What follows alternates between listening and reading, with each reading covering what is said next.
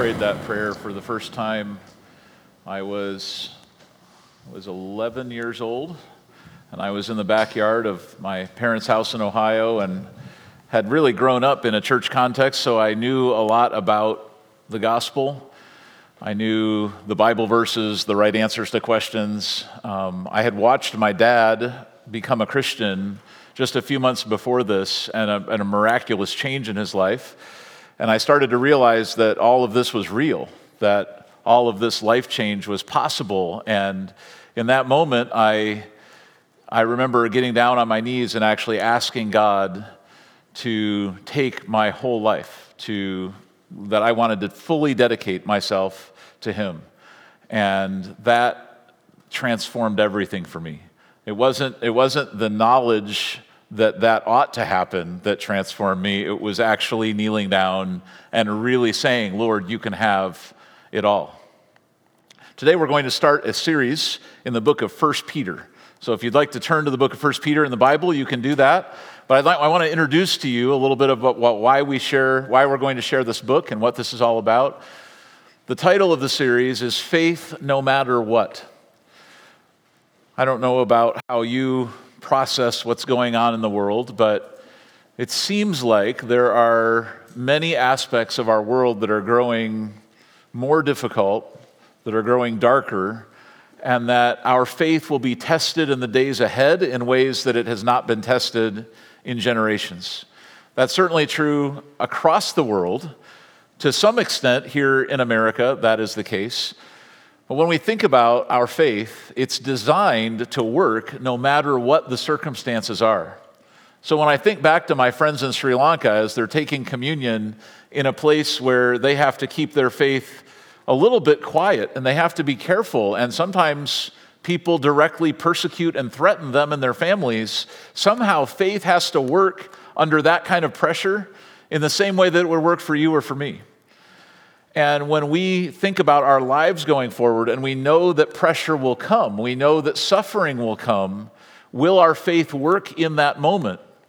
Uh, or was it, you know, fair weather faith?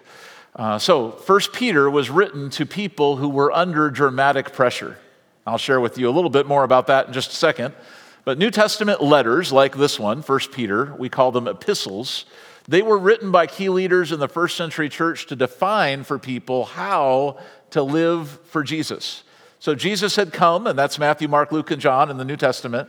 He had, he had shown the way of life. He had died on the cross. He rose from the dead. He empowered the people to go and follow him and live for him. But now, as, as a, the next generation is coming up, things have to start to be defined. Like, okay, how, how do I do that?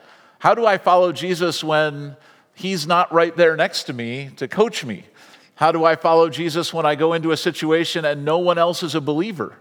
How do I follow Jesus when people are actively persecuting me? How do I follow Jesus when I'm tempted by the lures of this world?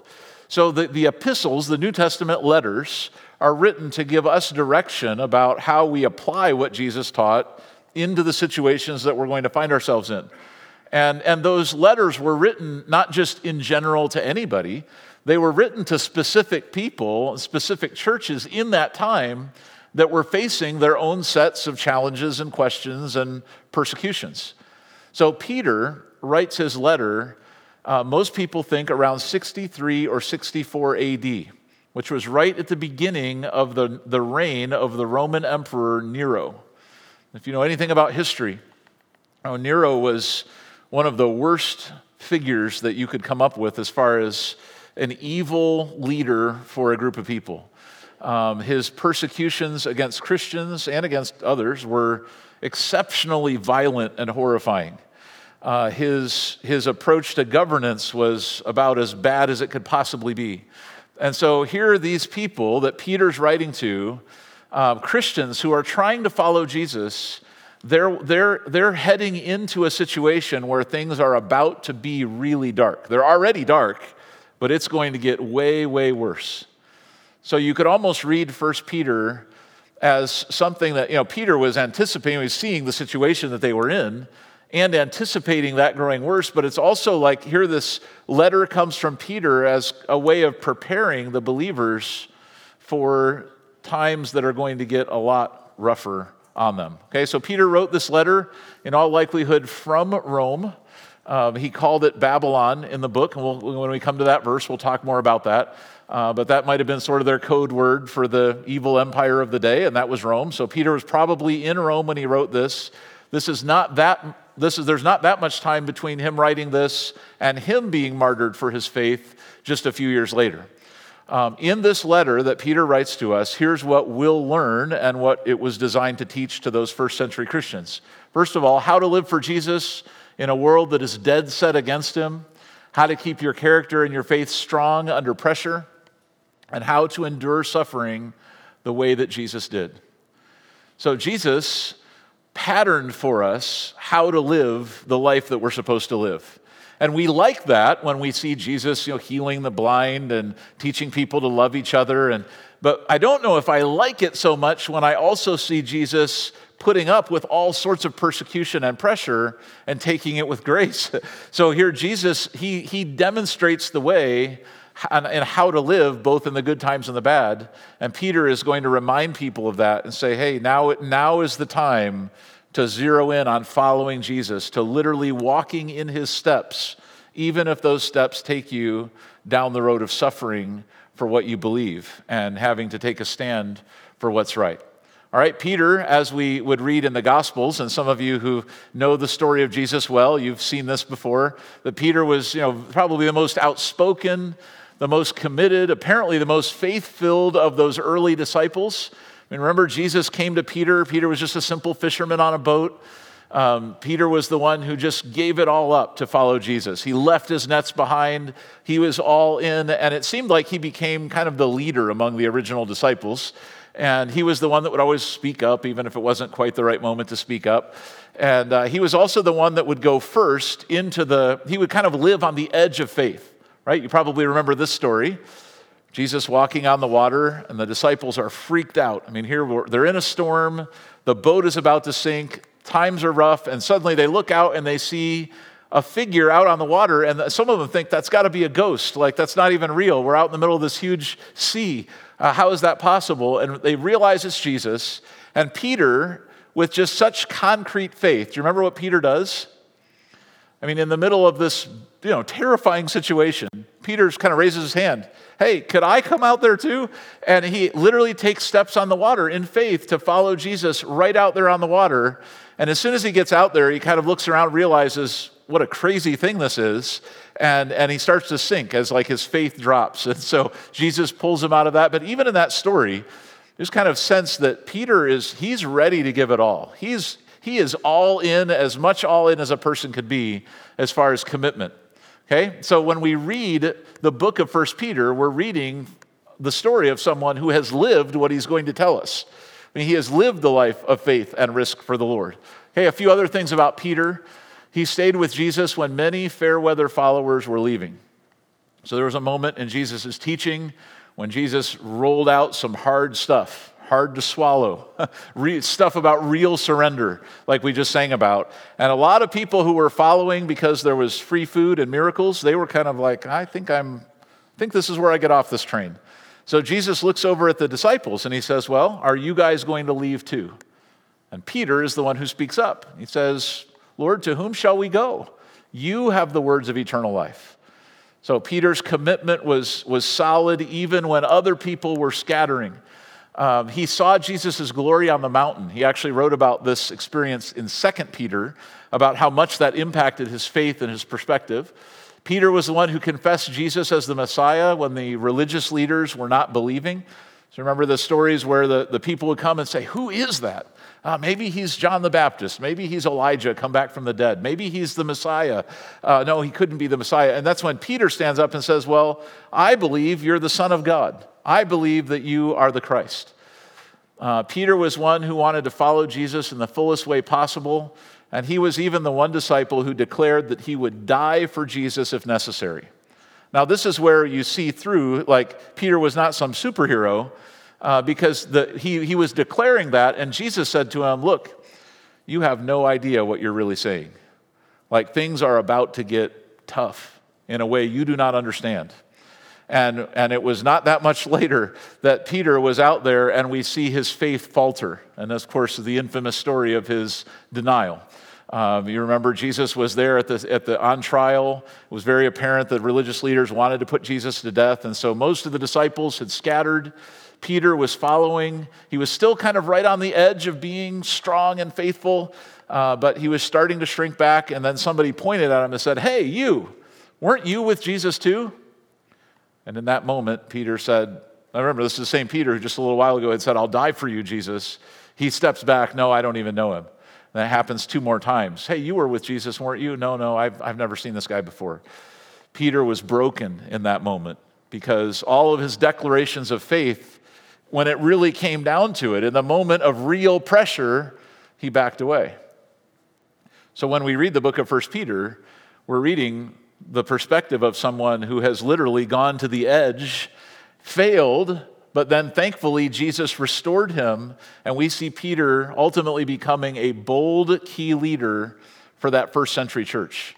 And a lot of the stories in the book of Acts, the first part of it, if you read it, Peter is kind of the key character. I mean, he's the one that's, you see him opening doors and you see him leading the Christian movement forward in those early days. Uh, so, Peter was one who definitely lived what he preached. Like, if the book that we're about to read together, First Peter, and study over the next few weeks, is a book about faith under pressure, a book about suffering, a book about keeping it together when everything is against you, Peter lived it. And he's looking out at the world getting darker and particularly to believers in Asia Minor, which on a map today we would call that Turkey. And there were a lot of the churches that the Apostle Paul had planted were there. A lot of people had been following Jesus now for a number of years, even some second generation followers of Jesus coming on the scene. And, and to those people, Peter writes, and he starts to talk to them um, in very honest and blunt terms that things are not going to be easy. And you might have to suffer the way Jesus suffered like not just sort of suffer in theory or suffer like that somebody made fun of you, but actually really suffer. And, uh, and so, the, so he's helping them get ready for what is coming. He himself is going to have to face that suffering as well. All right, so turn in the Bible to 1 Peter 1, and we're going to read the first chapter together this morning.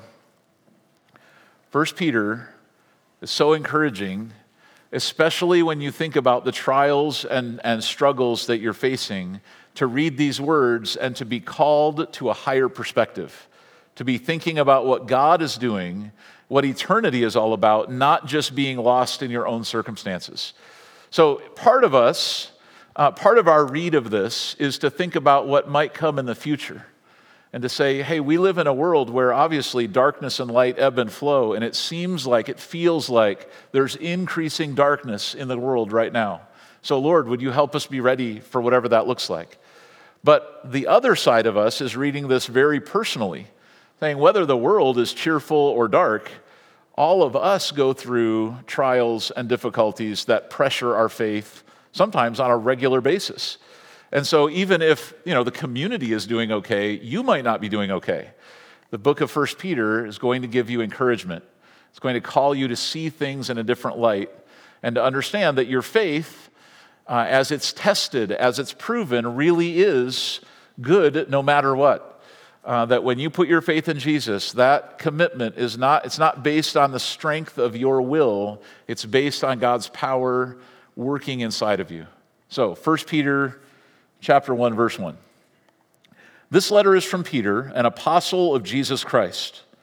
I am writing to God's chosen people who are living as foreigners in the provinces of Pontus, Galatia, Cappadocia, Asia, and Bithynia. God the Father knew you and chose you long ago, and his Spirit has made you holy. As a result, you have obeyed him and you have been cleansed by the blood of Jesus Christ. May God give you more and more grace and peace. So he's writing to foreigners, but they're not foreigners in the physical sense, like they'd moved there. These are Christian believers scattered throughout this area likely mostly Gentile, probably some Jews, but Peter's talking to them as part of the family here. And he's saying, you, You're living as foreigners in a world that you, you don't belong to this world. Later in the text, he's going to use the word resident uh, or temporary residents, or some translations say aliens. You know, that here you are, you're, you, you think you're home, like physically you're home, but you look around and go, I don't think this is my home. I, there's a part of me that doesn't belong here because I'm part of something heavenly, not just earthly. So he writes to these people, foreigners in their own countries, just like you or I might be when we consider our lives. Verse 3 All praise to God, the Father of our Lord Jesus Christ. It is by his great mercy that we have been born again, because God raised Jesus Christ from the dead. Now we live with great expectation, and we have a priceless inheritance, an inheritance that is kept in heaven for you, pure and undefiled, beyond the reach of change and decay. For through your faith, God is protecting you by his power until you receive this salvation, which is ready to be revealed on the last day for all to see. So be truly glad. There is wonderful joy ahead, even though you must endure many trials for a little while. These trials will show that your faith is genuine. It is being tested as a fire tests and purifies gold, though your faith is far more precious than mere gold. So when your faith remains strong through many trials, it will bring you much praise and glory and honor on the day when Jesus Christ is revealed to the whole world. You love him even though you've never seen him. And though you do not see him now, you trust him and you rejoice with a glorious, inexpressible joy. The reward for trusting him will be the salvation of your souls.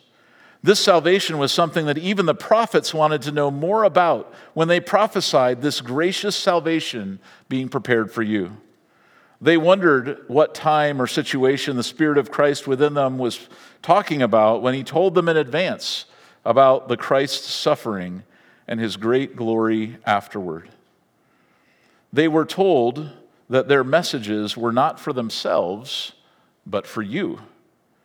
And now this good news has been announced to you by those who preached in the power of the Holy Spirit sent from heaven. It is also wonderful that even angels are eagerly watching these things happen. So, prepare your minds for action and exercise self control. Put all your hope in the gracious salvation that will come to you when Jesus Christ is revealed to the world. So, you must live as God's obedient children. Don't slip back into your old ways of living to satisfy your own desires. You didn't know any better then, but now you must be holy in everything you do, just as God who chose you is holy. For the scriptures say, You must be holy because I am holy. And remember that the heavenly Father to whom you pray has no favorites. He will judge or reward you according to what you do. So you must live in reverent fear of him during your time here as temporary residents. For you know that God has paid a ransom to save you from the empty life you inherited from your ancestors. And it was not paid with mere gold or silver, which lose their value. It was the precious blood of Christ, the sinless and spotless Lamb of God. God chose him as your ransom long before the world began. But now in these last days, he has been revealed for your sake. Through Christ, you have come to trust in God. And now you've placed your faith and hope in God because he raised Christ from the dead and gave him great glory. You were cleansed from your sins when you obeyed the truth. So now you must show sincere love to each other as brothers and sisters.